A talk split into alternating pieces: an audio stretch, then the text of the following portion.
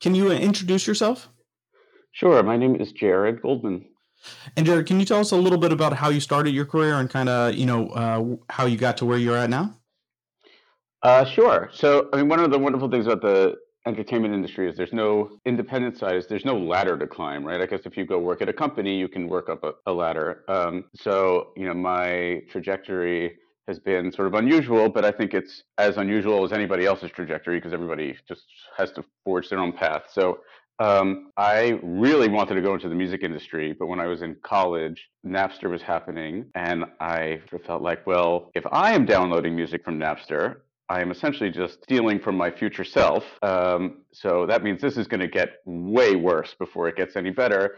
Um, and then, um, boy, I hope there is there's some type of statute that I just didn't incriminate myself. That now, like the the music industry is going to. I think we got seven years, so I think you're good on that. Napster hasn't been around for seven.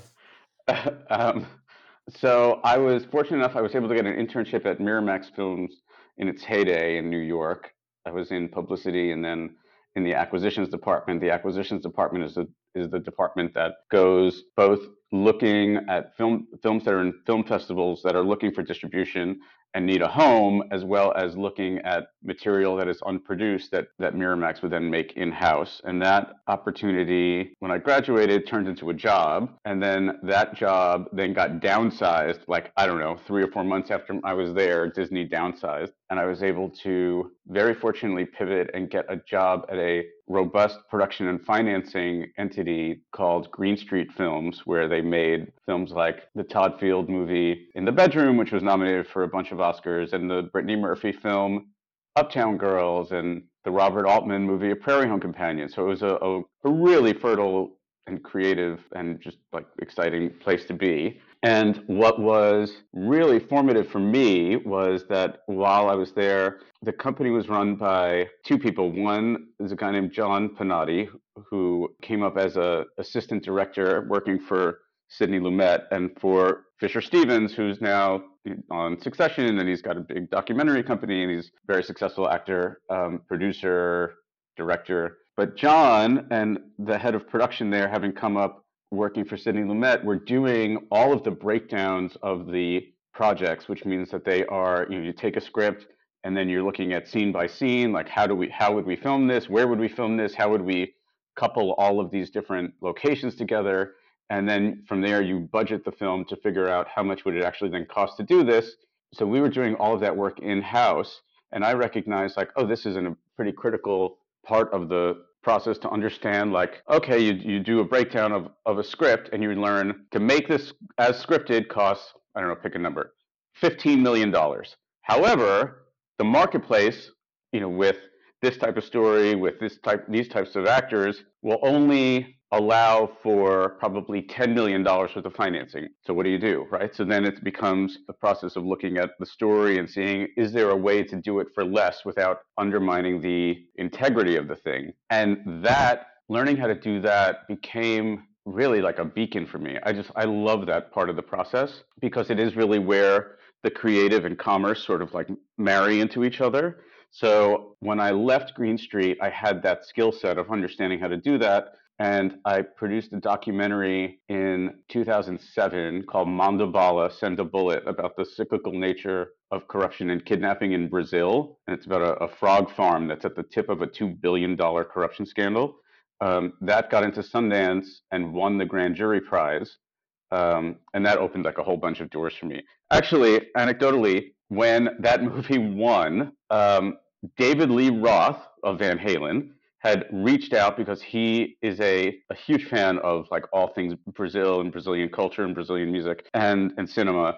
And he asked to see the film, and then he invited the director and me to go see Van Halen as his guest at Madison Square Garden. And uh, and then I have a Google alert for Manda Bala. And then two weeks ago or so, I got a like the first Google alert on the movie in years. And it's because David Lee Roth released a song called Manda Bala, which I'm just going to, for my own merriment, assume uh, is his tribute to the documentary I made. I have no idea whether that's true or not, but it feels good to think that like maybe maybe I somehow influenced David Lee Roth.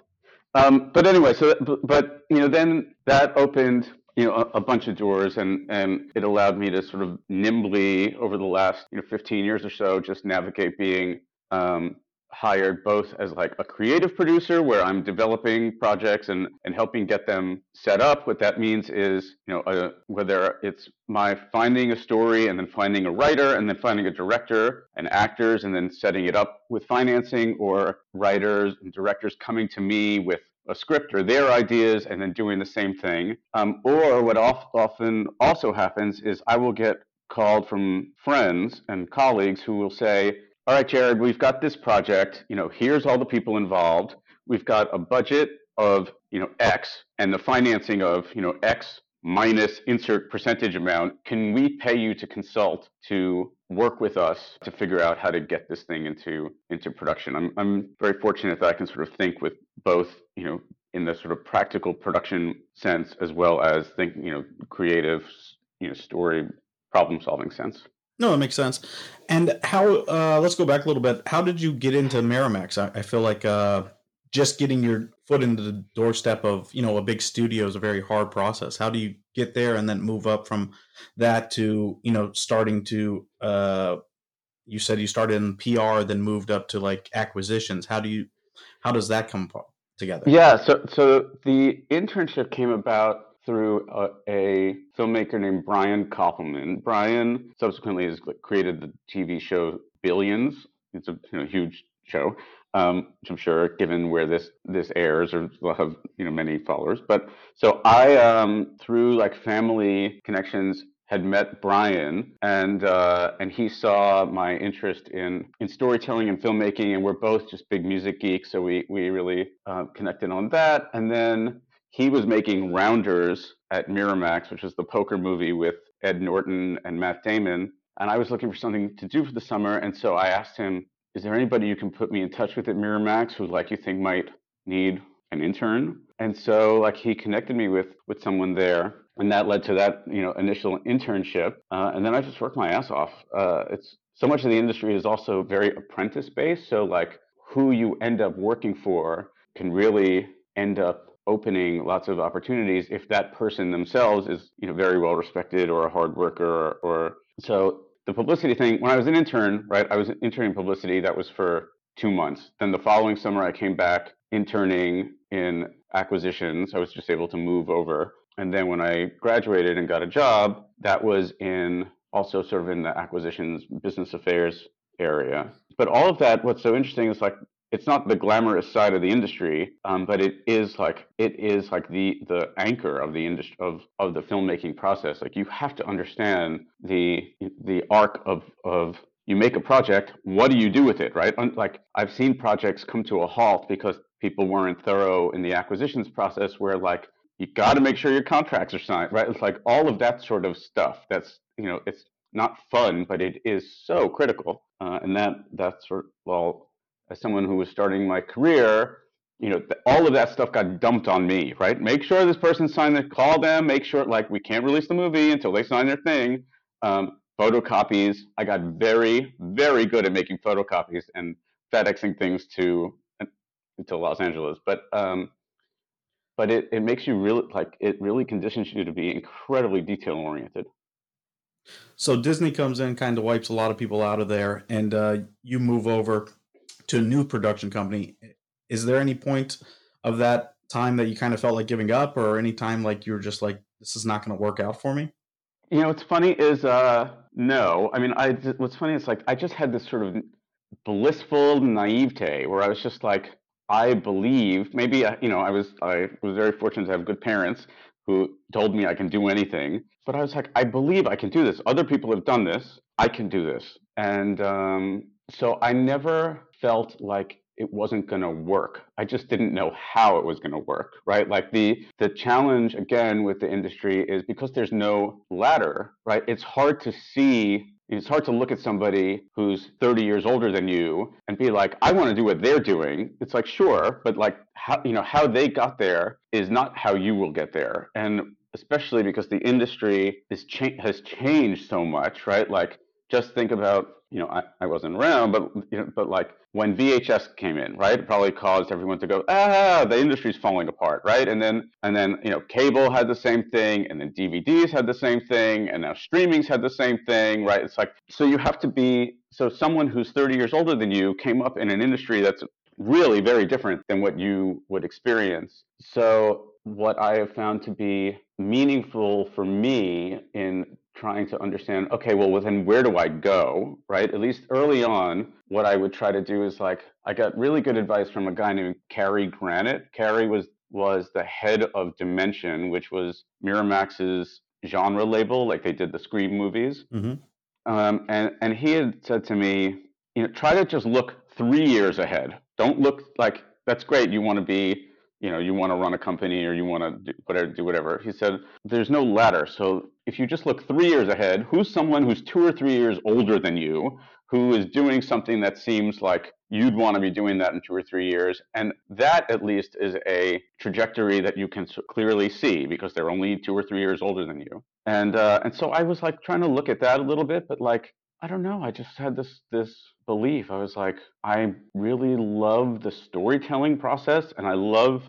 I'm an extrovert, so I love talking to people. And I was like, and that's so much. That's what the industry is, right? So I was like, okay, I'll just figure it out, right? And like when I got laid off from Miramax, I was just like, I don't know, I'll just find a, a, job. It was really hard to find that first job because I graduated in 2001. And then when September 11th happened, there was just no, there were no jobs. So it took me nine months, I think, to get my first job out of college. And then I was like, all right, well, I got that one. I guess I'll just, I'll just get another one. And if I have to sleep on couches of friends in the city or I have to go stay with family, um, as long as they welcome me to do that, then I'll just do that. So and that's so once you go into like uh you said you had the documentary. I think that was a little bit earlier in your career, right? Yeah, that was in 2007. So that goes to Sundance wins. Does that help your career, or you were already kind of on that level? Does it really? Because we did talk to a, a, producer that you know he went to Sundance with the movie called Believe with uh, Ryan Gosling, and it kind of just really shot his career up. It was like that was the one stepping stone that really brought him to the next level. Did you feel that in, in that aspect, I, or I did just because it, it gave me a little bit of credibility, and I think you know it helped me distinguish myself that much more from other people my age or other first-time filmmakers. Right? There's plenty of people who who make movies, but then those movies never do anything. So to have the first movie I made to win the festival, I like to think that it maybe distinguished me for some people. I mean, again, it's a documentary about corruption and kidnapping in Brazil. So that's a third world country, right? So it's not like, you know, a an English language fiction feature with like an actor who then broke out. It's still a documentary.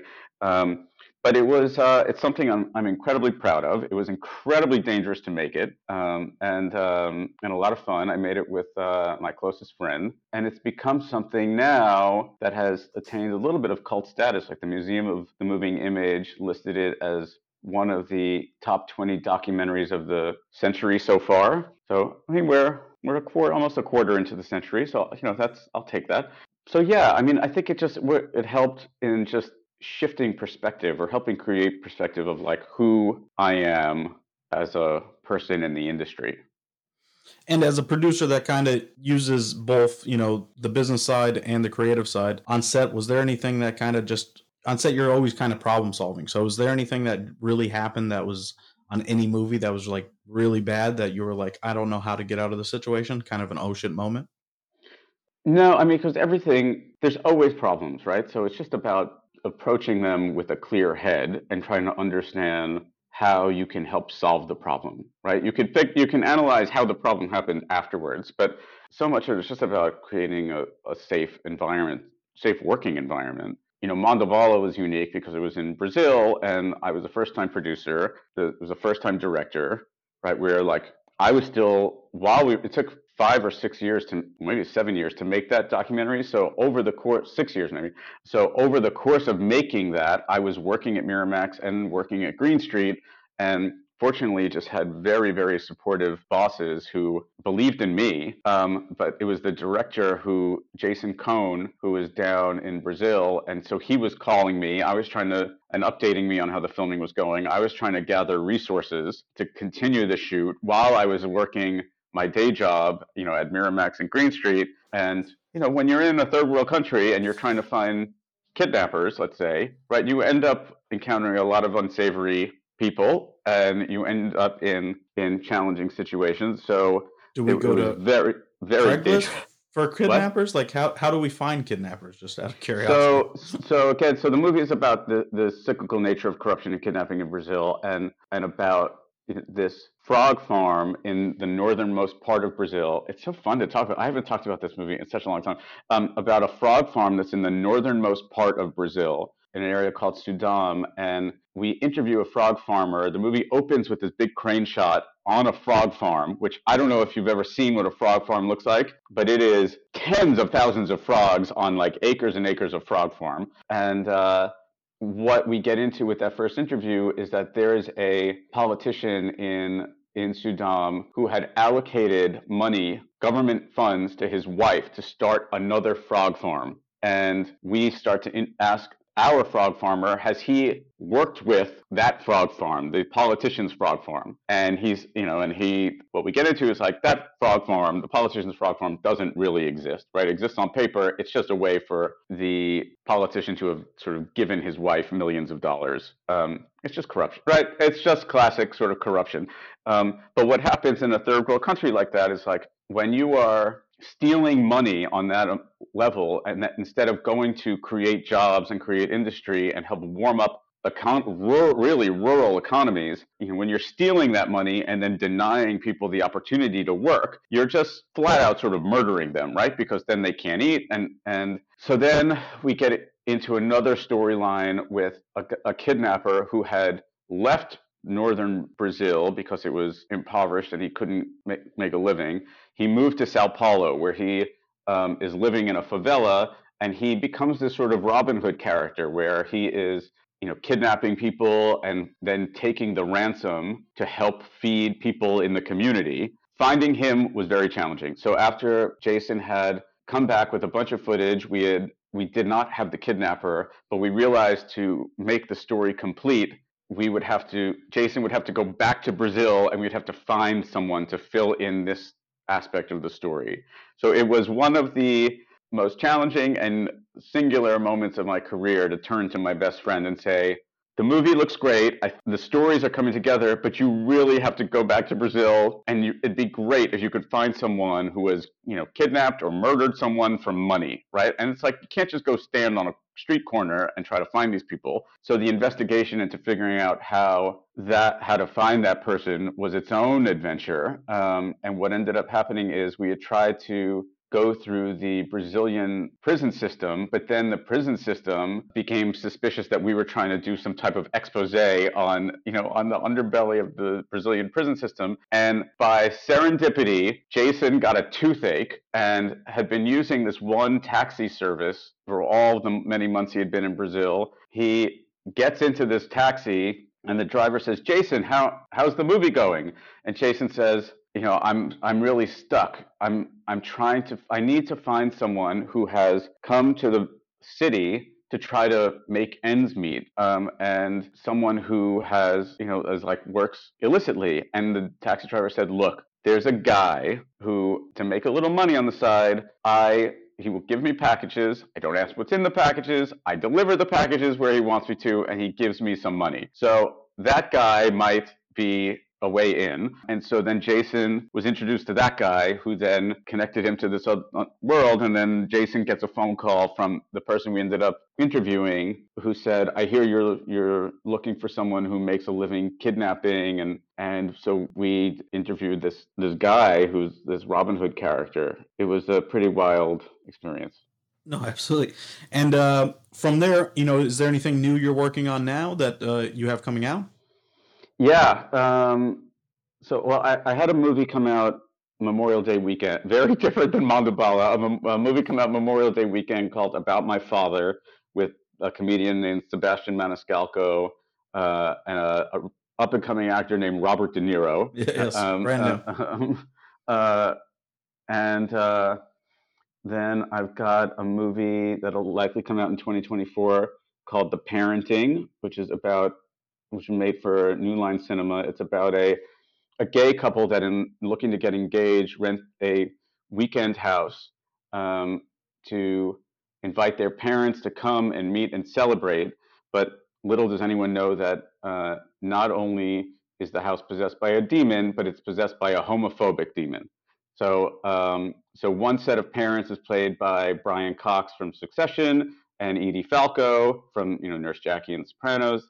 The other set of parents is played by Lisa Kudrow, and it's uh, and Parker Posey is the and Dean Norris plays her husband. Dean Norris from Breaking Bad. Parker Posey is the woman who summons the demon. The gay couple uh, are is a guy named Brandon Flynn from 13 Reasons Why, and a, a stand-up from LA named Nick Dodani. So that'll come out. Uh, it's written by a guy named Kent Sublette, who's the head writer of SNL, and directed by Craig Johnson. Craig and I, this is the fourth or fifth movie I've made with Craig. The first movie we made together was a movie that came out 10 years ago called The Skeleton Twins with Kristen Wiig and and Bill Hader, which is like the the little indie movie that could. Um, and uh, so I'm always working. What's been fun is what streaming has been really has really accelerated over the last couple of years is that you know as a producer coming up, it was you know if you're in New York, you're sort of like a New York movie producer.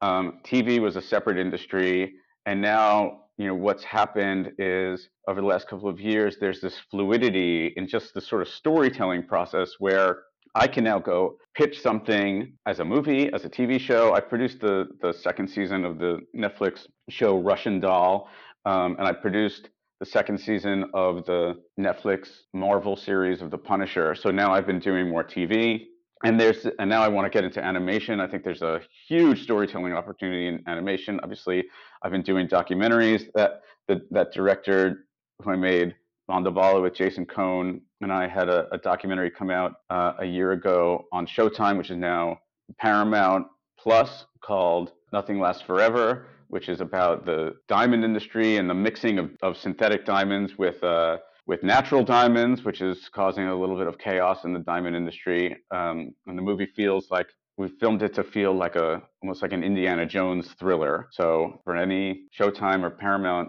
Plus subscribers out there, um, go see Nothing Lasts Forever. But it's been um, it's been great. It's just so busy. It's really busy. Okay, and um, my last question is kind of: Do you have any advice for like new filmmakers coming up and starting out?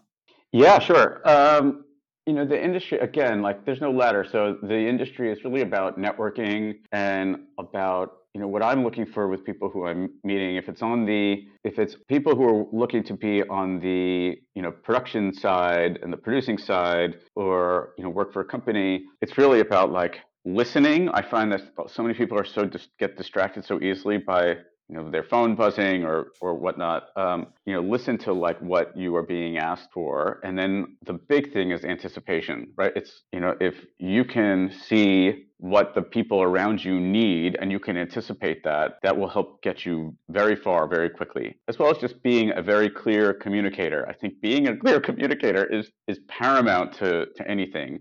As far as on the the filmmaking side just just do it right? I think like go make a good short um, but just you know, the story is what's the most important thing, right? If think about like who is the audience for your story, how would you want to get it to them? Why does the world want to see this story? Like I, at the moment, have sort of shifted away from more bleak stories and find like I'm all for things that are melancholy and dark, but there has to be aspects of, that are both playful and hopeful. And I've always loved that balance of I don't know playfulness and poignancy. I was very fortunate early in my career to make two movies with Rob Reiner. One was called The Magic of Belle Isle with Morgan Freeman, and the other one was called And So It Goes with Michael Douglas and Diane Keaton. And that initial run of Rob's, I came to realize was was so inspirational to me. It's he directed This is Spinal Tap, The Sure Thing, Stand by Me, Princess Bride, When Harry Met Sally, Misery, A Few Good Men, and The American President. I mean, that's sort of a wild, wildly successful run of stories um, in sort of like a Billy Wilder kind of way. And those two movies I made with Rob was like the greatest film school one could ever ever ask to attend. But um, you know what I learned is like a lot of those movies, if you look at them, even though they they hop genres, they always have this ratio of of humor to heart. I mean, it's essentially just make them laugh, make them cry, right? Um, if you can make your audience laugh and make them cry, I mean, that's the that's the old adage. It's like then then you have them really immersed. Um, but Rob's movies also always had this sort of underlying current of yearning and melancholy that I just I love, and uh, and they're just you know funny and and heartfelt. You know, so you know he was very clear of like these are the stories I want to tell. He was under and he understood that you can make things that are commercial and artful um, that don't have to be based on some pre-existing IP. And the number of conversations I have where I'm told, "Oh, what's the pre-existing IP?" It's like, well, everything was an original story at one point, right? Star Wars was an original idea. So if you just for filmmakers, it's like find a story that is good. You will know it's good because it's the same way when you tell your friends a story at a restaurant and they lean in, you know you've got their attention. Your story that you want to film should be the same sort of same sort of you know ideology. So make sure you find a story that you're certain is is compelling um, and that you understand who the audience for this can be, and just follow that. You know, follow that. It'll good things find you know, find their audience. I, I like to believe anyway.